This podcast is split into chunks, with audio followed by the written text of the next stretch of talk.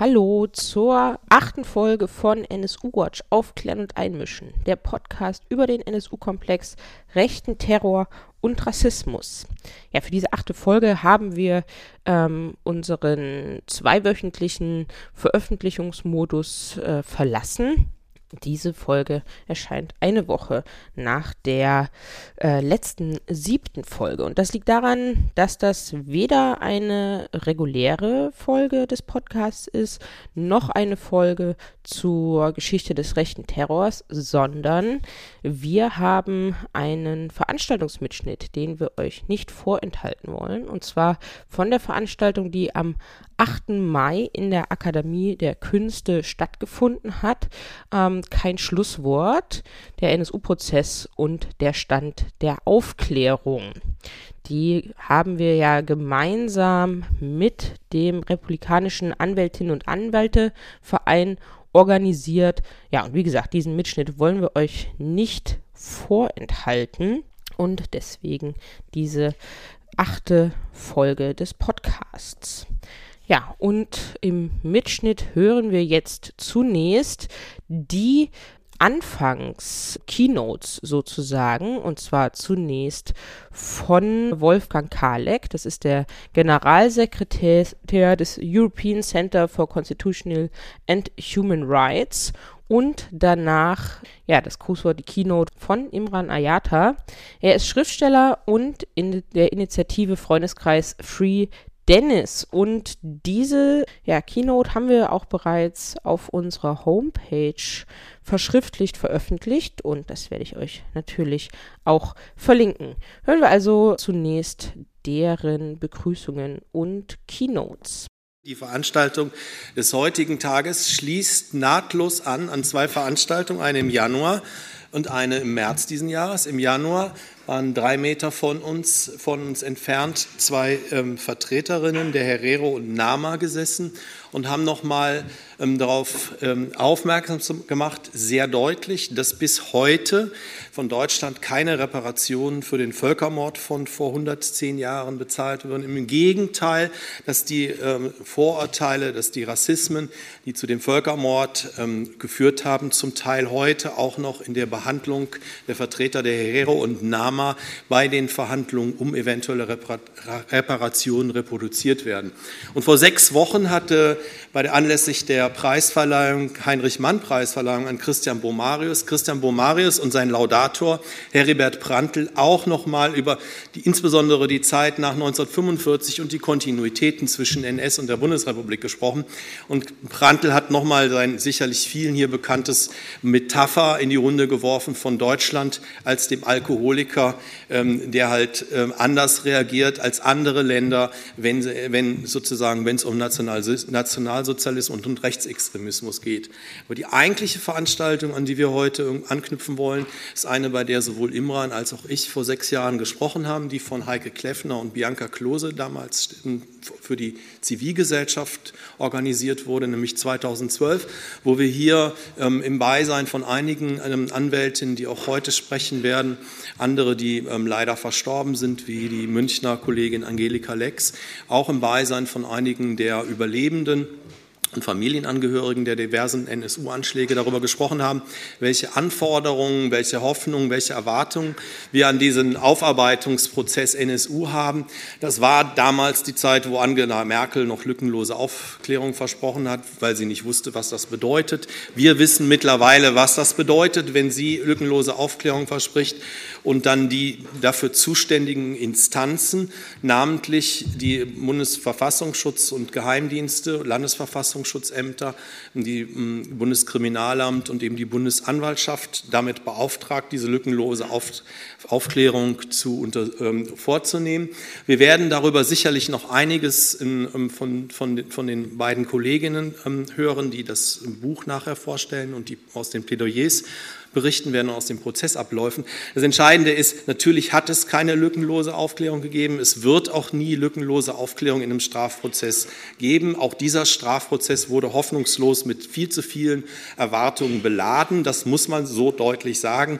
Es ist auch ein Stück weit so ein Ablasshandel, den wir leider bei rechtsradikaler Gewalt immer wieder erleben. Man erwartet sich viel von, von, den, von, von einem Gericht, ähm, um selber wenig handeln zu müssen. Und ähm, das ist sicherlich ein, ein Thema, worüber wir reden müssen.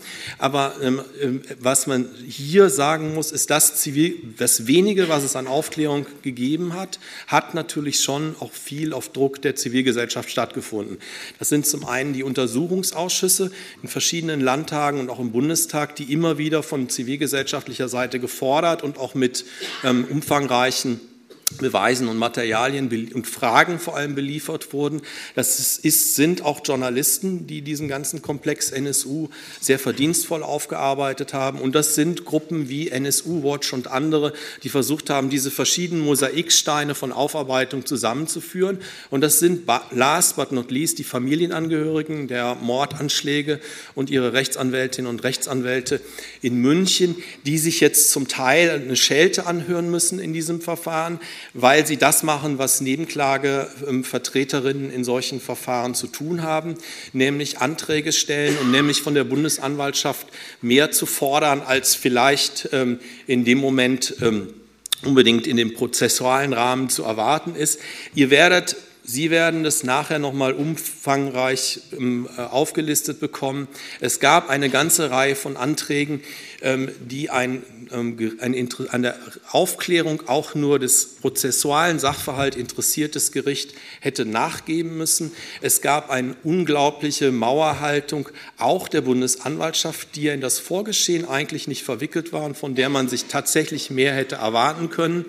Und deswegen fallen jetzt viele Resümees von, über, von diesem Prozess eher schlecht aus. Deswegen steht auch über der heutigen Veranstaltung die Überschrift kein Schlussstrich. Natürlich darf es keinen Schlussstrich geben und zwar nicht nur, weil ein solches Geschehen, weil es bei einem solchen Geschehen gar keinen Schlussstrich geben kann. Also niemand kann einen Schlussstrich machen. Diejenigen, die die Familien, ähm, die Leute, die das unmittelbar erlebt haben, für die wird es ihr ganzes Leben lang eine Belastung sein. Deswegen ist das Wort Schlussstrich oder Schlussmachen ohnehin schon sehr unangemessen. Aber auch für uns als bundesdeutsche Gesellschaft gibt's, darf es natürlich keinen Schlussstrich geben. Und zwar sowohl im, im prozessualen Sinne wird sicherlich weitergearbeitet werden müssen. Also es gibt noch nach wie vor ähm, einige ähm, unbekannte Stellen. Also es gibt äh, äh, äh, Leute, die noch nicht bekannt sind, Leute, die bekannt sind, deren Tat Beteiligung noch nicht aufgeklärt ähm, ist. Da kann es noch und da wird es hoffentlich noch weitere Prozesse geben. Dann gibt es natürlich noch weitere Untersuchungsausschüsse, die hoffentlich die Rolle der Geheimdienste angemessener aufklären, als das in der Vergangenheit war. Und dann gibt es natürlich unsere große Aufgabe. Da können wir uns nicht sehr viel von den politischen Parteien erhoffen, die uns ähm, meinen, im Parlament zu vertreten, sondern das müssen wir als Zivilgesellschaft und als äh, weiß der Himmel was für Organisationen, Bürgerrechts, Anti antirassistische und sonst wie Organisationen in die Hand nehmen. Und das ist eben eine Aufarbeitung des institutionellen Rassismus, der sich nicht so sehr in dem Morden selber, sondern vor allem in der Aufarbeitung der Morde gezeigt hat und der im Grunde genommen bis heute äh, immer wieder deutlich äh, ablesbar ist. Also es gibt noch viel zu tun. Von einem Schlussstrich ist jedenfalls von unserer Seite nicht die Rede.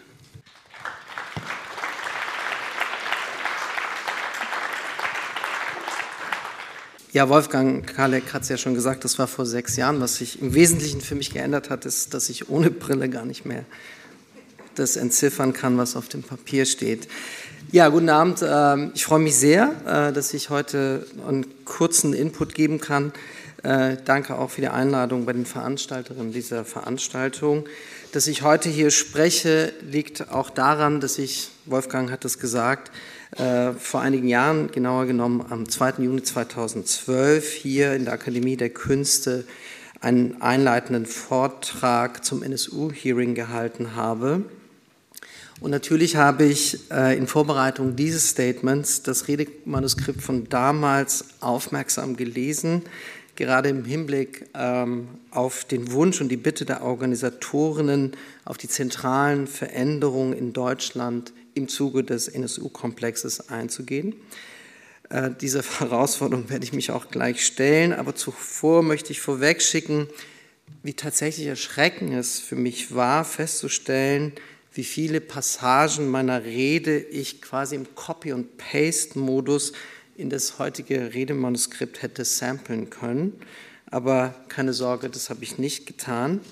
Aber eine Erkenntnis muss ich gleich vorweg voranstellen, und zwar eindringlicher als damals. Es mangelt in Deutschland an einer breiten öffentlichen Debatte über Rassismus. Denn dass angesichts des NSU-Komplex noch immer eine solche Debatte über institutionellen und strukturellen Rassismus in Deutschland nicht ernsthaft geführt wird, kommt für mich einem gesellschaftlichen Versagen gleich. Dass der bewundernswerte Kampf der Familien der NSU-Opfer, der Unterstützergruppen, der solidarischen Initiativen und Projekte, der Nebenkläger, Anwälte, Journalisten und anderer Mitstreiterinnen noch immer nicht dazu geführt hat, dass zumindest bei politischen Entscheidungsträgern, gesellschaftlichen Akteuren und Institutionen oder Medien das Verständnis über institutionellem und strukturellem Rassismus, euphemistisch gemeint, wächst, ist eigentlich nicht hinnehmbar. Alleine deswegen scheint mir auch mir die Losung kein Schlusswort, kein Schlusswort sehr gut gewählt, aber auch, weil die Vergangenheit nicht tot, nicht einmal vergangen ist, um es mit dem amerikanischen Schriftsteller William Faulkner zu sagen. Ein Schlusswort würde schließlich bedeuten, die NSU-Morde als räumlich oder zeitlich abgeschlossene Verbrechen abzutun, was immer wieder in den letzten Jahren versucht worden ist.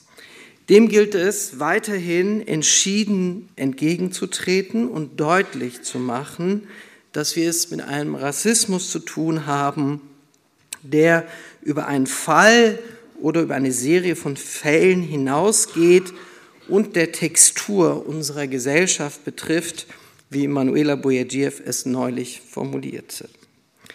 Vermutlich wird es niemanden überraschen, dass bei einem Rückblick auf die vergangenen Jahre und dem Blick auf das Heute vor allem die tektonische Verschiebung in der politischen Landschaft nach rechts die entscheidende Veränderung für mich darstellt. Sie zeigt sich im Erstarken der extremen Rechten, Nationalisten und Neofaschisten und dem Einzug der AfD in Landesparlamente und in den Bundestag. Sie begegnet uns in der Rede von der konservativen Revolution, in der Praxis mit rechten Reden, im populistischen Überbietungswettbewerb gesellschaftliche Gruppen gegeneinander auszuspielen und in der Figur des Flüchtlings, der nahezu für jedes gesellschaftliche Problem verantwortlich gemacht wird.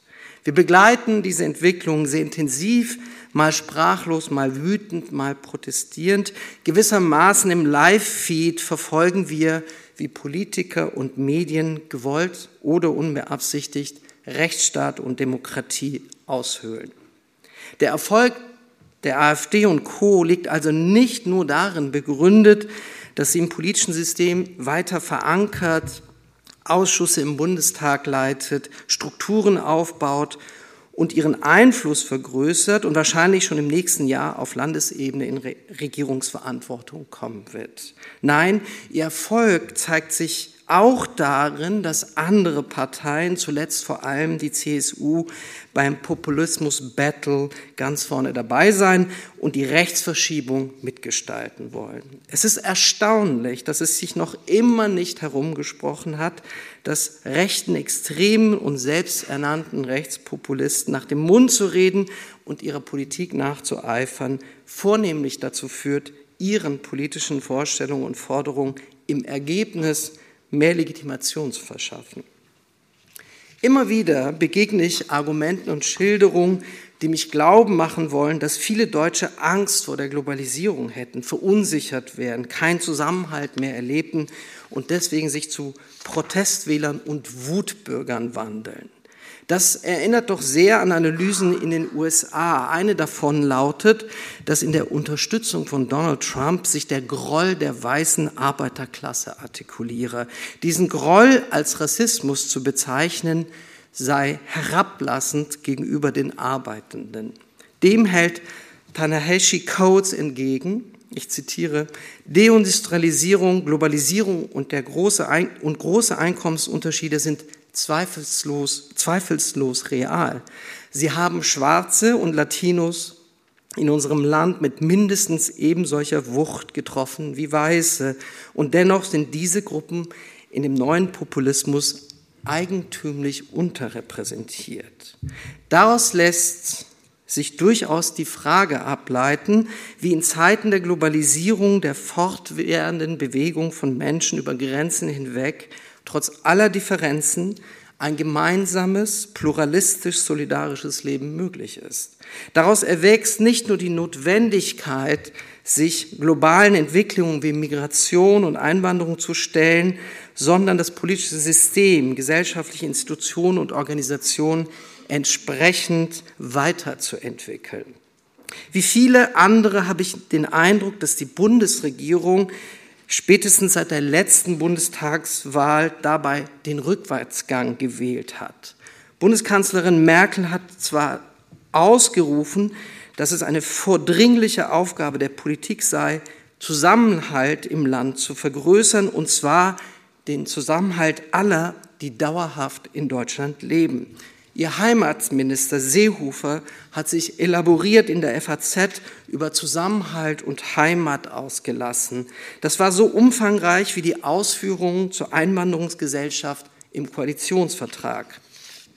Von den 185 Seiten widmen sich gerade mal fünf Seiten diesem Thema. Und wer sich die Mühe macht, das Organigramm der Bundesregierung zu Gemüte zu führen, wird feststellen, dass Menschen mit Migrationshintergrund dort schlicht nicht auftauchen, because it's 2018. Und wir? Was tun wir? Ich räume ein, dass das Wir inflationär im Umlauf ist und oft nicht definiert wird, wer dieses Wir ist, wie es sich konstruiert und wie es ein politischer Akteur wird. Wir, die nicht den Hass schüren, die Einwanderung und Migration nicht als Randthemen verstehen, die den NSU-Komplex nicht als singuläres Verbrechen begreifen, die für Zusammenhalt und gegen Ausgrenzung sind, die sich nicht daran gewöhnen, dass rassistische Diskriminierung verharmlost, Menschengruppen stigmatisiert, Flüchtlingsheime, Aktivisten und Politiker angegriffen werden. Wir, die Geflüchtete, nicht als Bedrohung sehen, die Armut und Prekarisierung nicht als selbstverschuldetes Scheitern stigmatisieren. Wir müssen endlich raus aus unseren Nischen. Wir müssen in die Öffentlichkeit, wir müssen auf die Straßen, in die sozialen Netzwerke, in die Medien. Wir müssen auf Podien und auf Bühnen, wir müssen in Schulen. Wir müssen viel stärker öffentliche und gesellschaftliche Präsenz leben, um den zunehmenden Rechtsruck und dem wachsenden Rassismus in der Gesellschaft zurückzudrängen. Ich meine also, dass wir unsere Energie nicht nur dafür einsetzen, reaktionäre Politik zu verstehen, sondern sie zu bekämpfen. Dafür gibt es kein Rezept, das uns irgendjemand verschreiben kann. Und ja, es wird nicht alles klappen, es wird Rückschläge geben, aber all das ist besser, als den Rechtsruck passiv beizuwohnen oder alleine Schlachten auf Facebook und Twitter zu schlagen. Nicht nur die von mir kursorisch beschriebene Rechtsverschiebung, auch die Erfahrungen aus dem NSU-Komplex erfordern aus meiner Sicht eine neue Haltung und eine neue gesellschaftliche Position, die nicht, Wolfgang hat es gerade gesagt, aus der Politik kommen wird. Sie muss gesellschaftlich organisiert werden. Und selbstverständlich gehören dabei die Aktivitäten, den NSU-Komplex zu dechiffrieren, dazu. Sie sind ein Teil eines anderen Narrativs, das viele einfordern. Wir müssen gegen die Politik des Hasses könnten in Stadtteilen und Kommunen, aber auch bundesweit neue Allianzen und Netzwerke geschmiedet werden. Allianzen und Netzwerke, die gelernte Pfade verlassen und neue politische Bündnisse aus Politik, Kultur und gesellschaftlichen Institutionen eingehen. Ja, es geht um Präsenz, es geht um die Besetzung öffentlicher Räume. Es geht also nicht um die eine Idee, um die eine Lösung, um die eine große Kampagne. Es geht um vielfältige Interventionen im öffentlichen Raum, die sich immer wieder finden und dann wieder eigene Wege gehen, die so viele öffentlich Sichtbarkeit und Kraft entfaltet, damit populistisch reaktionäre Politiken der Gaulands, Dobrins, Gabriels, Palmers, Wagenknechts und wie sie alle heißen mögen, sich nicht mehr so einfach verfangen. Wir müssen lauter werden, schneller sein, Komplexes einfach vermitteln. Auch wenn es auf den ersten Blick nicht so scheint, sind wir viel mehr, als wir denken, wenn es gelingt, im politischen Koordinationssystem die entscheidende Trennungslinie nicht als eine ethnische oder religiöse zu begreifen. Sie geht also nicht zwischen Migranten und Deutschen oder Geflüchteten. Das ist für mich auch im Vergleich zu 2012 keine Randbemerkung, sondern inzwischen ganz zentral. Ich kann durchaus verstehen, wenn immer wieder das Plädoyer für eine postmigrantische Gesellschaft erklingt, weil es sich, wie Mark Terkesides es sagt, um ein zentrales Moment in die Gestaltung der Gesellschaft handelt. Mit der Anrufung der postmigrantischen Gesellschaft verbinden einige das Momentum eines gesellschaftlichen Narrativs. Als politische Kategorie taugt sie aus meiner Sicht weniger, auch weil darin eine Projektion sich artikuliert, Migranten würden gemeinsam für ein Gesellschaftsmodell, das sich für das Versprechen der Gleichheitsstütze kämpfen. Ich sehe nicht, wo dieser Kampf stattfindet. Das gemeinsam in der Kategorie zu suchen wird auch deswegen immer schwieriger, weil sich die Gesellschaft, diese gesellschaftliche Gruppe zunehmend ausdifferenziert. Ohnehin erfordert der Kampf gegen die AfD und Co. und der Kampf für ein solidarisches Miteinander weitaus größere Spielfelder, in denen wir Wagnisse eingehen, Barrieren abbauen und endlich rausgehen und machen, statt uns darüber zu wundern, wie die Rechten gesellschaftliche Räume erobern. Anders gesagt, die Bekämpfung des Rassismus muss endlich ins Pflichtenheft der Mehrheitsgesellschaft, denn genau das hat uns der NSU-Komplex gelehrt. Vielen Dank.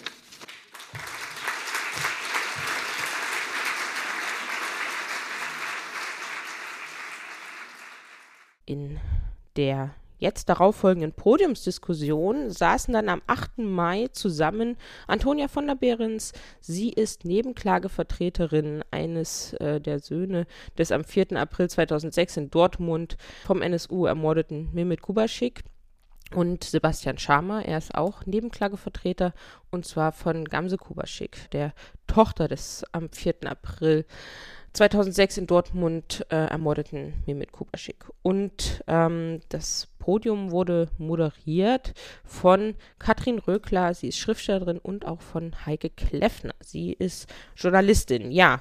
Und in dieser Diskussion da wird eine ja, vor, vorläufige Bilanz zum Prozess gezogen. Es wird jetzt erstmal auf den aktuellen Prozessverlauf zu dem Zeitpunkt geschaut, nämlich am 8. Mai, da haben die Verteidigungsplädoyers bereits angefangen und Antonia von der Behrens ähm, erzählt zunächst den aktuellen Stand wird dann von Heike Kleffner gefragt, was eigentlich der aktuelle gesellschaftliche Rechtsruck für einen Einfluss hat auf den NSU-Prozess und auch auf äh, das Selbstbewusstsein der Angeklagten dort. Danach wird auch Sebastian Schamer, der wie gesagt Gamse Kubaschik vertritt, einen Rückblick geben und vor allen Dingen auch auf die Aussage seiner Mandantin eingehen, die immer gefragt hat, wer ist verantwortlich für den Mord an ihrem Vater. Und ähm, ja, in der Aussage hat sie ja nochmal ganz eindrücklich dargestellt, was auch die Ermittlungen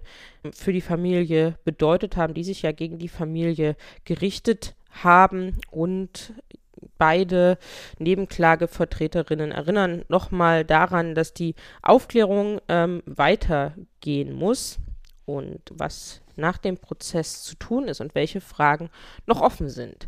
Ja, und ähm, dieses Podiumsgespräch, das hören wir jetzt. Vielen Dank, Imran Ayata, das war, und vielen Dank, Wolfgang Kralik. Das war schon ein sehr, sehr kraftvoller Auftakt für unser Gespräch. Eine gute Hinführung. Ich darf jetzt hier das Podium vorstellen.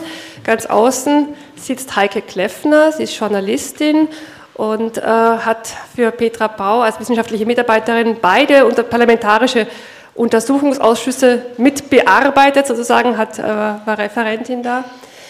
Ähm, Antonia von der Behrens, Rechtsanwältin und äh, äh, Nebenklagevertreterin in München für Mehmet Kubaschik, Sebastian Schaber, auch Rechtsanwalt und Nebenklagevertreter für Gamse Kubaschik. Ja, ich bin Katrin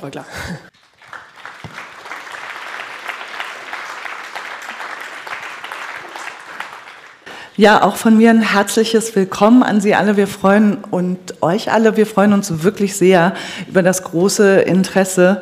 Und ähm, wir fangen direkt an. Antonia von der Behrens, äh, Sebastian Schammer, Sie kommen direkt aus München.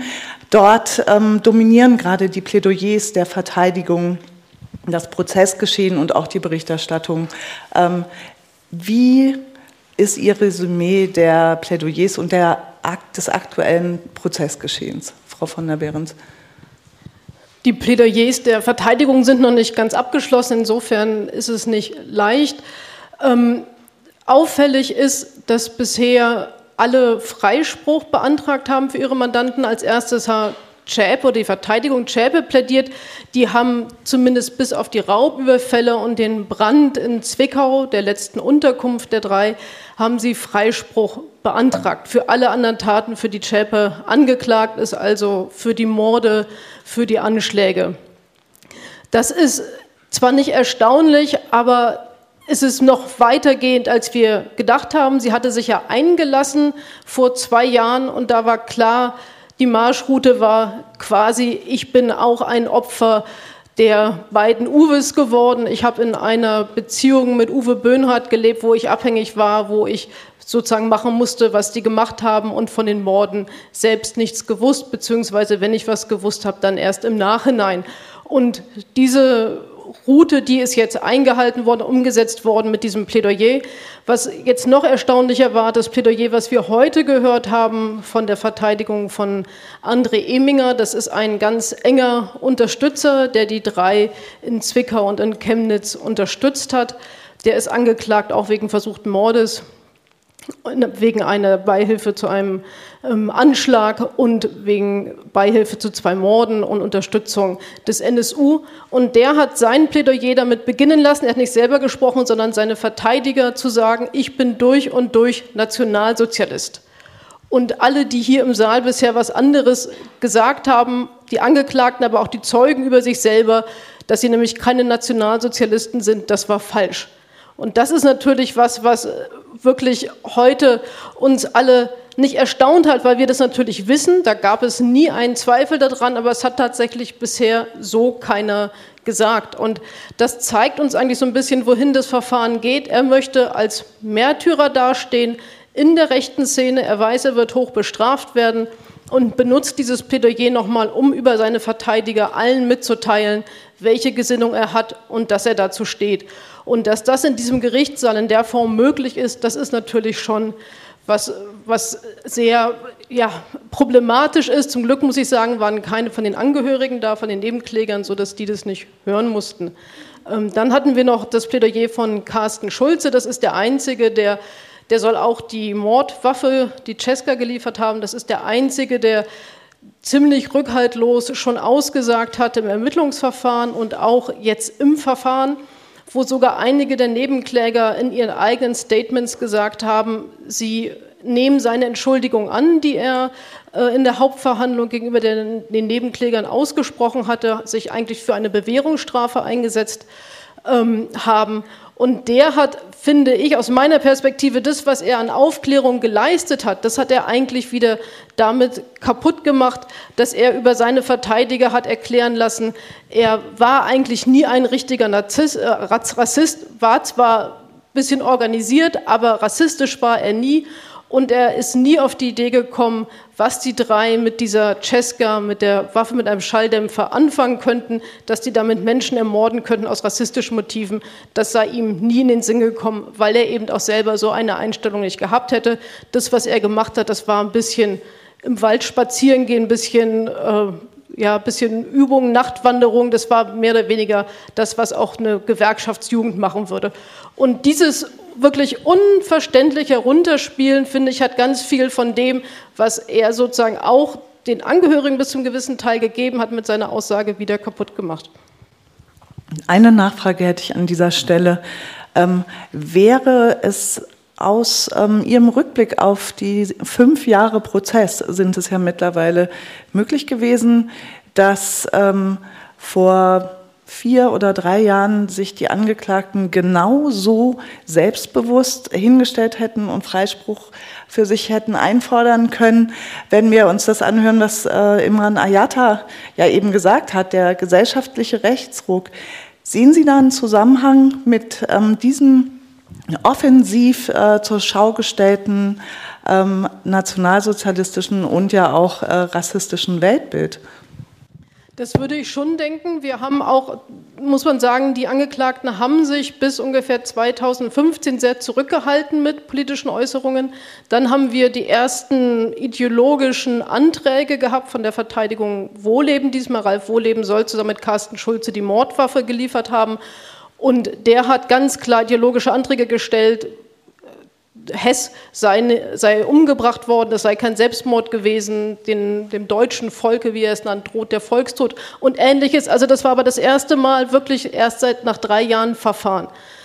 Und ich glaube, es ist eine Mischung. Das ist der gesellschaftliche Umschwung, aber auf der anderen Seite auch, dass sie wissen, es passiert ihnen nichts. Also die Bundesanwaltschaft, die hat das, was sie an Beweisen hat, was sie an Beweisen vorlegen wollte, hat sie vorgelegt und es, es wird nichts weiter passieren. Es werden auch nicht ihre ganzen Mitstreiter mehr reingerissen werden. Davor brauchen sie eigentlich nicht Sorge zu haben. Und ich glaube, jetzt, wo sie das Ausmaß dessen so abschätzen können, da sind sie ja sehr viel offener mit dem, was sie noch sagen wollen und wie sie vor allem auch in der Öffentlichkeit dastehen wollen. Sebastian Schamer, Wolfgang Kalek hat ja in seinen einleitenden Worten von den Erwartungen gesprochen, die äh, diesen Prozess äh, vor fünf Jahren äh, begleitet haben, als er begonnen hat.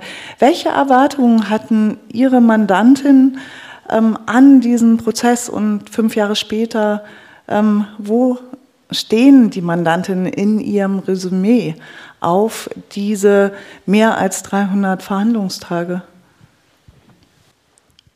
Also ich vertrete ja Gamse Kubaschik, deswegen kann ich nur äh, dafür sprechen ähm, oder darüber sprechen, was sie erwartet hat. Äh, aber ich glaube, das trifft äh, die Erwartungen vieler, die an dem Prozess beteiligt waren. Es waren im Wesentlichen eigentlich drei Dinge. Ähm, Gamse Kubaschik wollte zum einen, ähm, das war ganz offensichtlich, dass ihr Vater rehabilitiert wird. Ähm, die Familie ist ja wie alle anderen Familien auch über Jahre hinweg äh, durch die strukturell rassistisch geführten Ermittlungen stigmatisiert worden. Ganze Kubaschik hat gesagt, für sie ist ihr Vater eigentlich durch äh, die Ermittlungen ein zweites Mal umgebracht worden. Und auch dafür wollte sie natürlich äh, die Verantwortlichen sehen. Und ähm, das war der erste Punkt äh, und ich glaube, das ist uns an vielen Stellen auch gut gelungen, es zu belegen. Es ist jetzt schon eine Weile her, dass wir die Ermittler in dem Verfahren gehört haben, dass wir auch die Familie selbst gehört haben. Äh, ich fand es den eindrucksvollsten Hauptverhandlungstag für mich, als Gamse Kubaschik selbst ausgesagt hat und geschildert hat, wie es ihr gegangen ist, wie es der Familie gegangen ist, die Situation geschildert hat, dass sie äh, am Tisch sitzt mit ihrer Mutter, die äh, Ermittler da sind und sie bis in die dritte Generation den Stammbaum der Familie aufmalen lassen und die beiden immer wieder sagen, das müssen doch Nazis gewesen sein. Und nein, nein, das, äh, dafür haben wir keine Anhaltspunkte, aber malen Sie uns mal auf, wer Ihr Urgroßvater war. Das war so eindrucksvoll und das wurde auch von den Ermittlern selbst bestätigt, die überhaupt kein Problembewusstsein dafür hatten und bis heute nicht haben, sich bis heute auch nicht entschuldigt haben. Ähm, dass es aber trotzdem ein wichtiger Punkt war, ähm, darzustellen, Mehmet Kubaschik war ein netter Kerl, ein beliebter äh, Mann, einer, der immer einen Witz auf den Lippen hatte, einer, der für sie als, sie hat sich als Vaterkind bezeichnet hat, eine wichtige Figur war äh, und sein Andenken ist quasi durch die Ermittlungen geschändet worden. Das war wichtig. Der zweite Punkt, und der war viel schwieriger noch äh, in den Prozess einzubringen, war ganz einfach die Frage, wer ist für den Tod meines Vaters verantwortlich? Und die Frage kann man in zwei Aspekte aufteilen. Die, der eine Aspekt ist natürlich, wer hat geschossen? Wer hat den Tatort ausspioniert? Wer wusste, dass da überhaupt dieser Kiosk ist? Wer wusste, dass die Kamera in dem Laden nicht funktioniert? Wer vor Ort hat da eigentlich noch mitgeholfen? Wie groß war das Netzwerk ähm, derjenigen, die getötet, gemordet, Anschläge verübt haben? Ähm, und Sie sprechen selbst von einem Netzwerk in Ihrem Bekennervideo. Das war ein wesentlicher Aspekt, ähm, das ist uns äh, leider, leider nur teilweise gelungen. Das muss man so offen sagen. Ähm, was man ganz klar am Ende des Prozesses sagen kann, ist, es waren mehr als diese fünf, die da sitzen, und es waren auch mehr als die drei, die als das sogenannte Trio bezeichnet werden. Ähm, diese These, des Generalbundesanwalts. Äh, es sind drei, äh, ich sag mal, durchgeknallte, selbst aus der Szene isolierte Rechtsextremisten, die total unter sich waren, abgegrenzt agiert haben, die es widerlegt. Das, das kann man so klar sagen. Wer aber noch dabei war, wer vor allen Dingen in Dortmund ausspioniert hat, wer die Opfer ausgewählt hat, das wissen wir bis heute nicht und das ist für Ganze Kubaschick ein ganz, ähm, ganz gravierender Punkt, ähm, weil sie natürlich sagt, ich kann jeden Tag in Dortmund auf die Straße gehen und diejenigen treffen, die mitverantwortlich sind für den Mord an meinem Vater. Und dieses Gefühl, ähm, das, glaube ich, kann keiner nachvollziehen, der das nicht selber, selber erlebt. Der dritte Punkt, ähm, der hing mit dem zweiten zusammen. Wer ist verantwortlich für äh, den äh, Tod meines Vaters? Wie viel Staat steckt eigentlich im NSU? Wer wusste wann was? Ähm, welche staatliche Mitverantwortung gibt es für die Morde und Anschläge?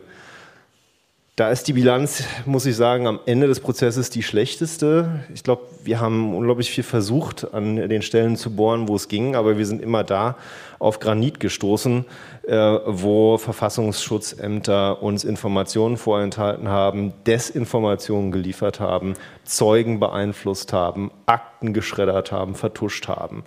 Ähm, und nun kann man, ich will kurz noch die, die Biege vielleicht zu den Eingangsworten machen, nun kann man sagen, das sind alles irgendwie Erwartungen, die kann man an so einem Prozess nicht haben.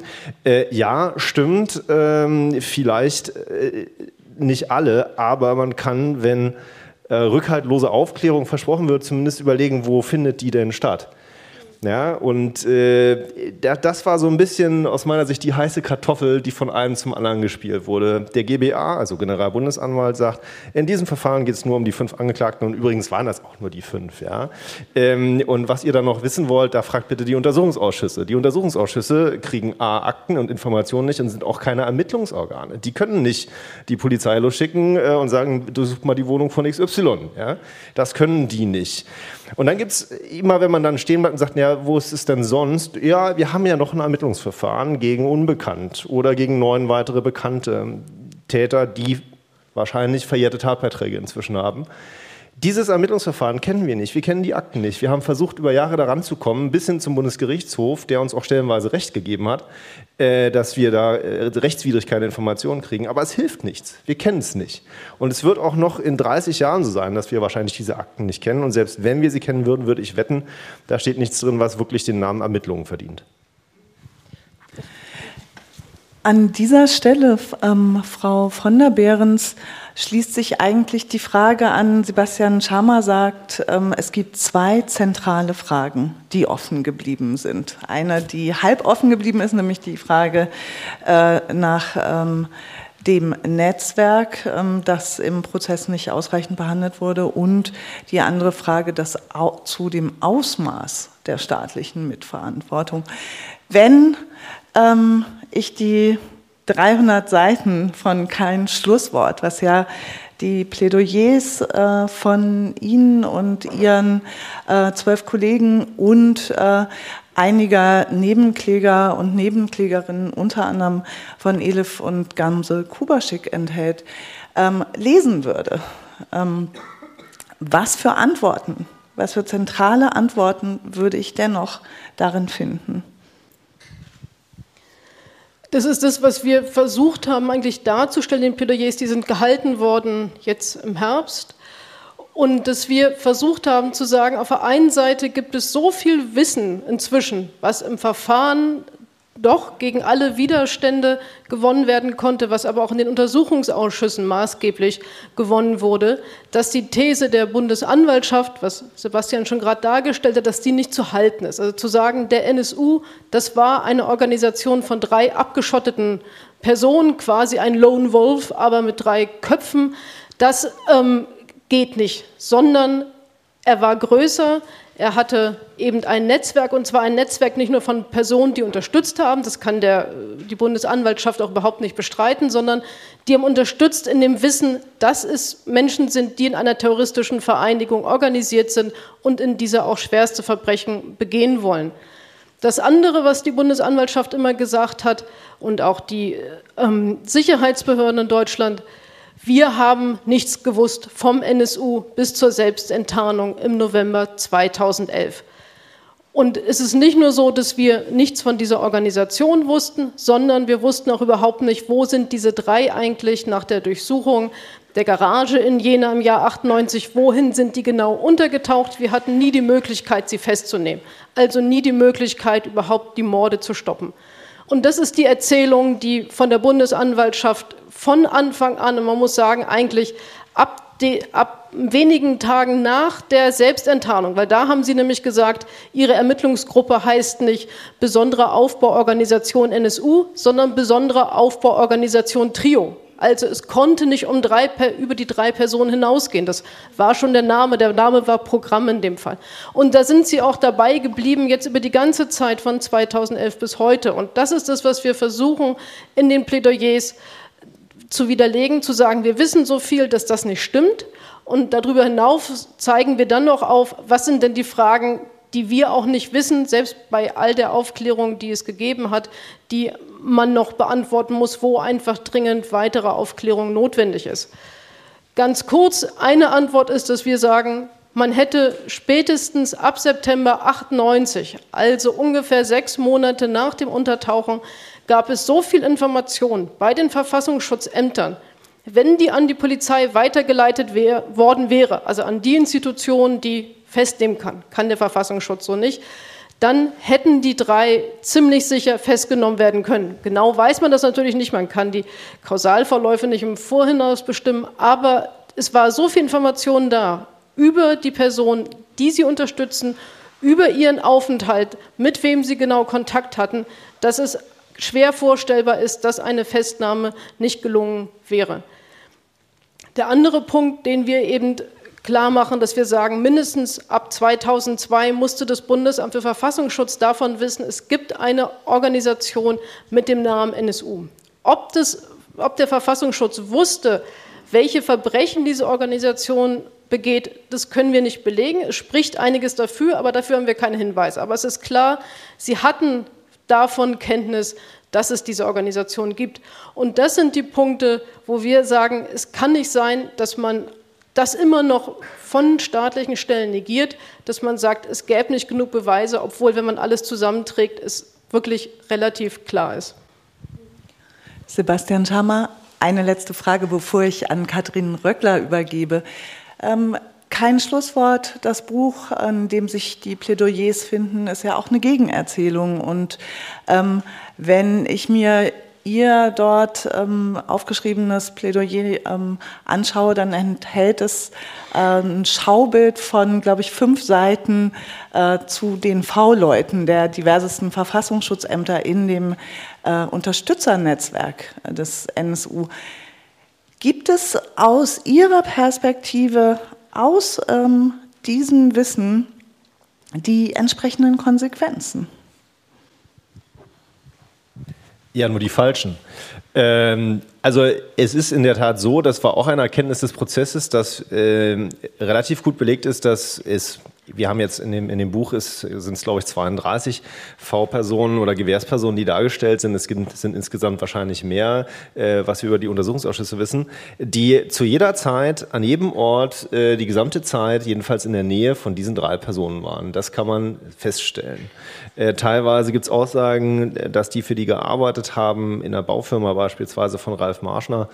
Ähm, es gibt äh, mögliche korrespondierende äh, Fahrzeuganmietungen, die nie aufgeklärt wurden. Es gibt jedenfalls sehr, sehr viele Belege, dass der Verfassungsschutz sehr nah dran, ich will nicht sagen Teil war. Ja, ähm, die gibt es. So, und jetzt ist die Frage, wie geht man damit um? Es gab ja einen ersten Untersuchungsausschuss im Bundestag, der hat viele ähm, gemeinsame Punkte aufgeschrieben, die geändert werden sollen. Äh, und dann gab es auch noch abweichende ähm, Voten davon. Und ähm, letztlich ist etwas äh, sehr Merkwürdiges aus meiner Sicht passiert, nämlich ähm, es gab Neuregelungen ähm, beim Verfassungsschutz. Ähm, es wurde gesagt, ja, die Praktiken, die damals gelaufen sind, die waren illegal, das war nicht in Ordnung. Deswegen äh, werden wir jetzt diese Praktiken alle legalisieren. Ähm, und wir schreiben die ins Gesetz. Ähm, und dann ist das jetzt quasi äh, so super, jetzt können wir das machen und wir haben eine Grundlage.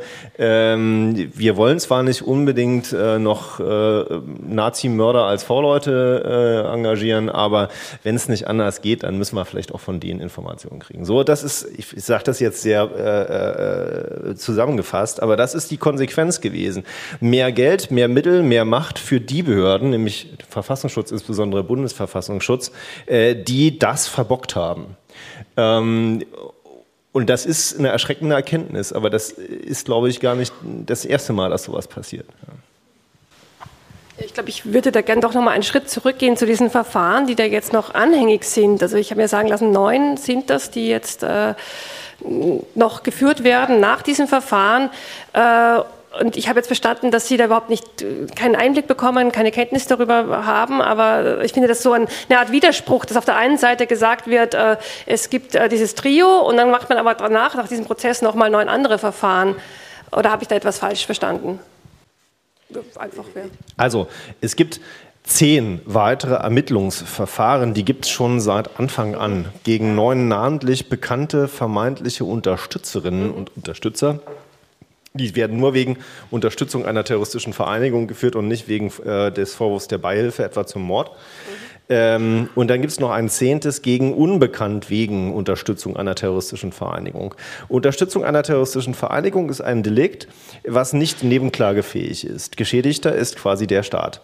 Äh, das heißt, äh, unsere Mandantinnen und äh, Mandanten und wir kriegen keine Akteneinsicht. Wohl aber diese neuen äh, Beschuldigten über ihre Anwälte. Das hat, heißt, wir hatten die Situation teilweise in München im Verfahren, dass da Zeugen saßen mit Rechtsbeistand, ist auch in Ordnung. Die kannten ihre Akte, aber keiner, der im Raum sitzt, äh, kannte die und äh, konnte die Befragung entsprechend vorbereiten. Also das war äh, schon ziemlich kafkaesk an, an dieser Stelle.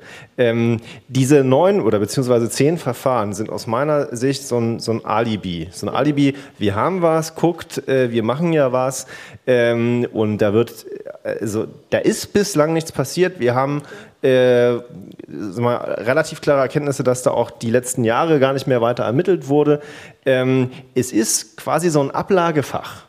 Ja, muss man sich vorstellen. Alles, was wir äh, als Generalbundesanwaltschaft nicht in dem Prozess haben wollen, müssen wir irgendwo hin tun. Das können wir ja nicht schreddern. Also tun wir es in einer Akte, ähm, die äh, gegen Unbekannt läuft, äh, mit äh, dem Staat als Geschädigten und wo nie jemand Einsicht bekommen wird. Und es wird immer als Alibi-Argument kommen, ja, aber wir haben das Verfahren, jetzt beruhigt euch mal, wir gucken ja, aber wir haben einfach nichts gefunden. Und ihr könnt es übrigens auch nicht überprüfen, vertraut uns einfach mal. Okay. Klare Antwort. Ähm, ich bin im letzten Jahr, also ich bin als Schriftstellerin äh, in, in, München beim Prozess gewesen, äh, in der Recherche und habe äh, einerseits festgestellt, dass es doch ein nachhaltiges, starkes Interesse von den Medien gibt, also dass sozusagen die Gerichtsöffentlichkeit sehr stark ist, dass auch viele Leute da hinkommen, äh, auch immer wieder kommen. Manche begleiten das ja auch fünf Jahre lang. Das ist äh, auch erstaunlich für für äh, Leute, äh, die da, da, da, hinkommen. Gleichzeitig ist es so fatal, weil äh, man muss sich das ja so vorstellen, unten findet der Prozess statt, oben ist diese Empore mit, dieser, mit den Medienleuten und den, also so ein bisschen so wie hier noch, nur weiter, weiter oben dann. Und ähm, da oben blühen dann sozusagen die Verschwörungstheorien. Also wenn man da mit den Leuten sich unterhält, die da auch hinkommen, man hat sozusagen unten, ich, ich schilder jetzt einfach so einen Prozesseindruck von außen. Ja. Unten hat man sozusagen da äh, einen Prozess, der, äh, der von einem Befangenheitsantrag zum nächsten geht und also ein Stop and Go und, und auch teilweise ab, absurde ähm, ja, eine absurde Stimmung auch, äh, äh eine Lähmung, eine Lähmung der, der, Justiz eher darstellt als sonst etwas. Ich weiß nicht, ob Sie das so empfinden, äh, ob man das so beschreiben kann, äh, ob das normal ist, äh, im, in, für so einen Prozess erwartbar ist. Ja, das ist, dass so Verfahren schleppend laufen, das ist schon nichts Unnormales.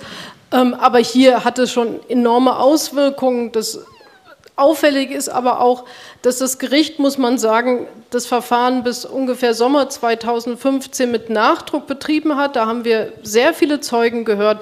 Fast der ganze Beweisstoff, der relevant war, der ist bis mehr oder weniger Sommer 2015 eingeführt worden. Und danach schleppt es sich jetzt die letzten zwei Jahre wirklich ungemein oder inzwischen drei. Ähm, und es hat zum Teil damit zu tun, dass dass den Eindruck hatte zumindest, das Gericht wartet auf die Aussage von Beate Zschäpe, die sie ewig angekündigt hat, die sich auch ewig zog. Und sie hat ja nicht selber ausgesagt, sondern hat über ihre Anwälte eine Erklärung verlesen lassen und hat dann auch nur Fragen des Gerichtes auf schriftlichem Wege beantwortet, was sich unglaublich gezogen hat. Der Punkt war für die Mandanten zumindest ist es, also jetzt für die Familie Kubaschik, für die wir nur sprechen können, ist das unglaublich zäh gewesen. Die haben gesagt, ein langes Verfahren ist okay, solange die Sachen aufgeklärt werden, die Fragen, die sie haben, was wir gerade gehört haben. Das war aber wirklich nur im ganz geringen Umfang der Fall.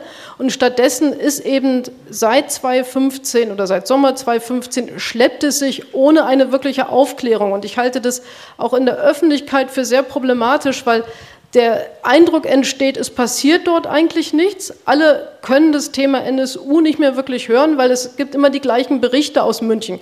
Schäpe hat das zu ihren Verteidigern gesagt, die haben jenes gesagt und so geht es weiter. Das hat ja mit der Substanz, worum es eigentlich dort geht, überhaupt nichts zu tun und dass dieses ja, sich dahinziehen eigentlich zu so einer Art Desinformationswolke wird, die über dem Verfahren schwebt, aber keinem hilft zu verstehen, was die Kernfragen waren und was davon aufgeklärt wurde oder eben was eben nicht aufgeklärt wurde. Ich nehme an, die Mandanten, Mandantinnen kommen gar nicht mehr so oft ins Verfahren. Also sie kommen immer dann, wenn es was zu erwarten gibt, was sie interessiert. Ja, also sie waren jetzt ja auch selber da, haben selber auch äh, was gesagt in ihren Plädoyers, was ja auch äh, in dem Buch mit veröffentlicht ist. Sie haben ganz bewusst gesagt, dass was der Generalbundesanwalt da sagt, das hören wir uns gar nicht an. Ja, das habe ich Ihnen natürlich berichtet. Und auch das, was die Verteidiger sagen, ist jetzt erwartbar und bringt für sie keinen Mehrgewinn. Ähm, es ist in der Tat so, also Ganse Kuwaschik hat immer gesagt, so, solange ich das Gefühl habe, da wird geforscht, was passiert ist, ja, und das hat natürlich Grenzen, das weiß sie ja auch, ähm, solange ist es okay, wenn dieses Proze dieser Prozess dauert. Mhm. Ähm, und das steht sich auch durch und das ist natürlich anstrengend. Aber dieses Lähmende seit äh, ja über zwei Jahren, ähm, das ist natürlich ein Problem. Ja. Das sind, das sind äh, natürlich alles zulässige Anträge und Ver Verteidigungsrechte, das akzeptiere ich. Aber dieses Gericht geht damit, finde ich, auch so langsam um, wie ich das sonst nicht äh, erwarten würde. Mhm. Ja. Und es macht es auch schwer, also wenn jetzt, wie ja in den Eingangsstatements auch gesagt wurde, dass es auch an die, äh, an die, an die Adresse an die Zivilgesellschaft, dass man die Aufklärung auch vorantreiben soll. Wie sollen wir das machen, sozusagen, wenn das so eine eine Desinformation, eine Lähmung und eine, also ich frage mich da ganz konkret, ja, wie das gehen kann. Ja.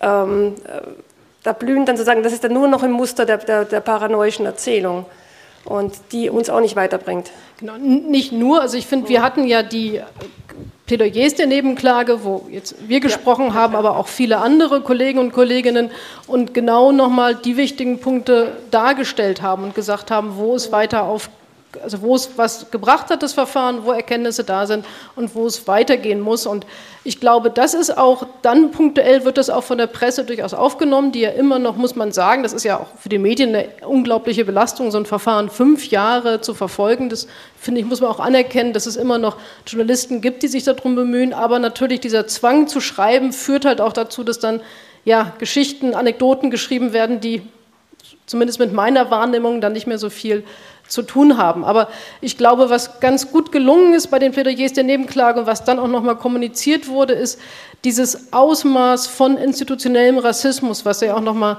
Imran in der Einleitung betont hat und was viel zu kurz gekommen ist, bisher auch im Verfahren. Und dass ganz viele Angehörige durch die Bank weg, auch wenn die viele Sachen sonst anders einschätzen, immer wieder gesagt haben, das, was uns passiert ist mit diesen Ermittlungen, das hat zu einer erneuten Verletzung, ob man jetzt sagt zweiter Mord oder zweiter Anschlag, aber zu einer ganz massiven erneuten Verletzung geführt. Und wir haben die Schilderung gehört, die ganz egal, wo die Morde passiert sind, welche Mordkommission zuständig war, ob das in Hamburg war, ob das in München war, ob das in Nürnberg war, ob das in Dortmund war, überall haben die Ermittler sich gleich verhalten. Immer war das gleiche Muster da. Man hat alle Indizien übersehen, die dafür gesprochen haben, dass die Morde rassistisch motiviert waren.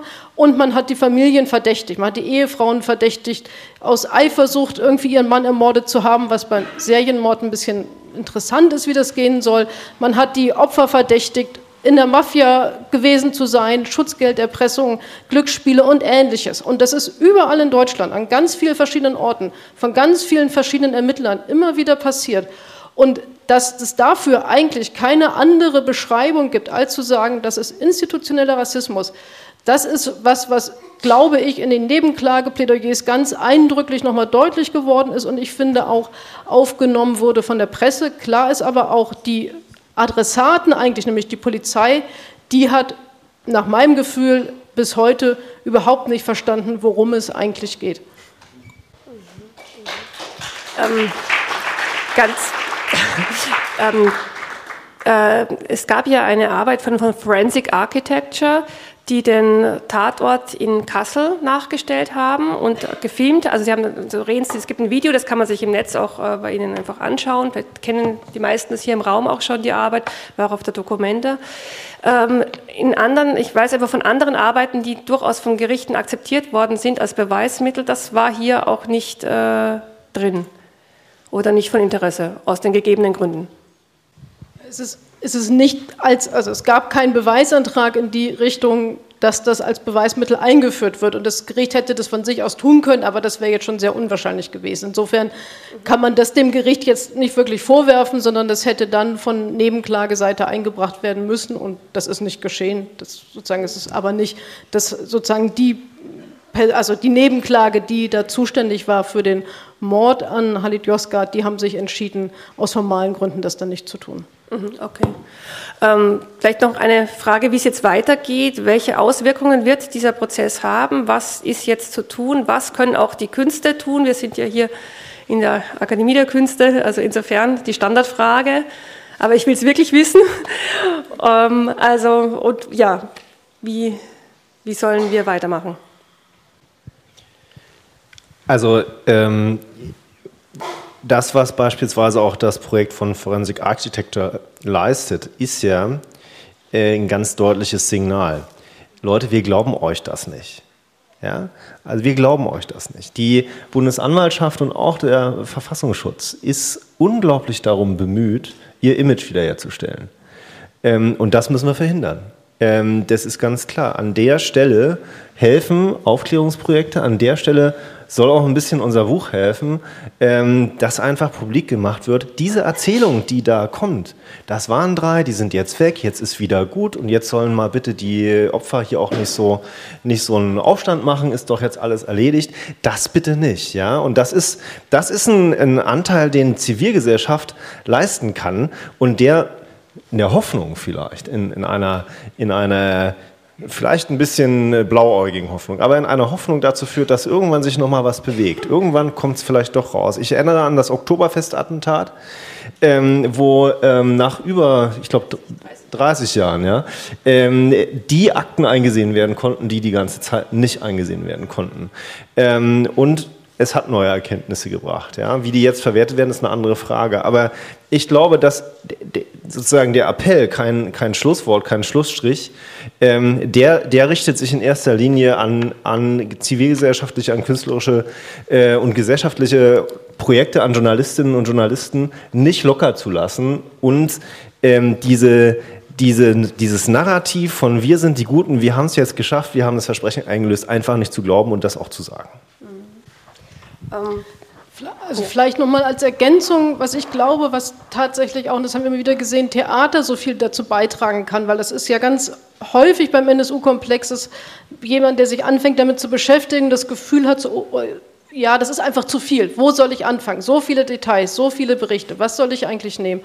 Und ich habe das Gefühl, von Anfang an ist es so gewesen, dass verschiedenste Regisseure, Theatermacher sich des Themas angenommen haben und gesagt, wir nehmen uns einzelne Aspekte raus, sei das Verfassungsschutz, sei das institutioneller Rassismus, und versuchen das so darzustellen, dass wir die wichtigsten Punkte erlebbar machen. Jetzt gar nicht nur vom Verstand her, sondern wirklich erlebbar machen. Und das ist, glaube ich, ein Medium, was eben das ganz gut transportieren kann und auch ein bisschen dagegen arbeitet, gegen dieses, wo soll ich denn eigentlich anfangen und Menschen aber verdeutlicht, worum es hier eigentlich geht, mit welchen Themen man sich beschäftigen muss, welche Diskussion es in der Gesellschaft geben muss, damit es nicht genau dazu kommt, was Sebastian gerade gesagt hat, dass die Gegenerzählung von der, also oder die Erzählung der Bundesanwaltschaft hier durchschlägt. Ja, herzlichen Dank erst einmal für diesen doch sehr breiten Überblick über fünf Jahre Prozessgeschehen.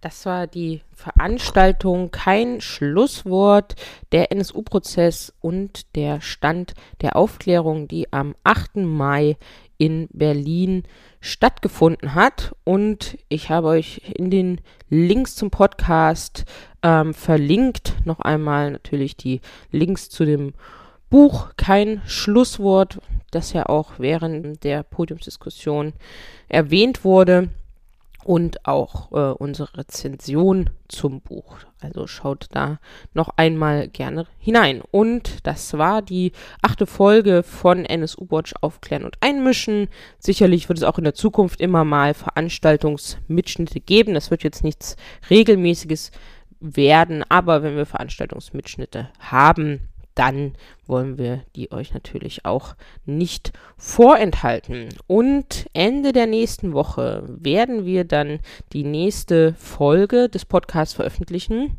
Eine Sonderfolge zum rechten Terror. Das habe ich ja schon in der letzten Podcast-Folge angekündigt und zwar zur Geschichte des rechten Terrors in der DDR. Und da haben wir schon ein spannendes Interview mit Harry Weibel aufgenommen, was dann Ende der nächsten Woche veröffentlicht wird. Und bis dahin findet ihr uns im Internet nsu-watch.info bei Twitter, bei nsuwatch und auch bei Facebook. Und wir hören uns in der nächsten Folge von NSU Watch Aufklären und Einmischen wieder.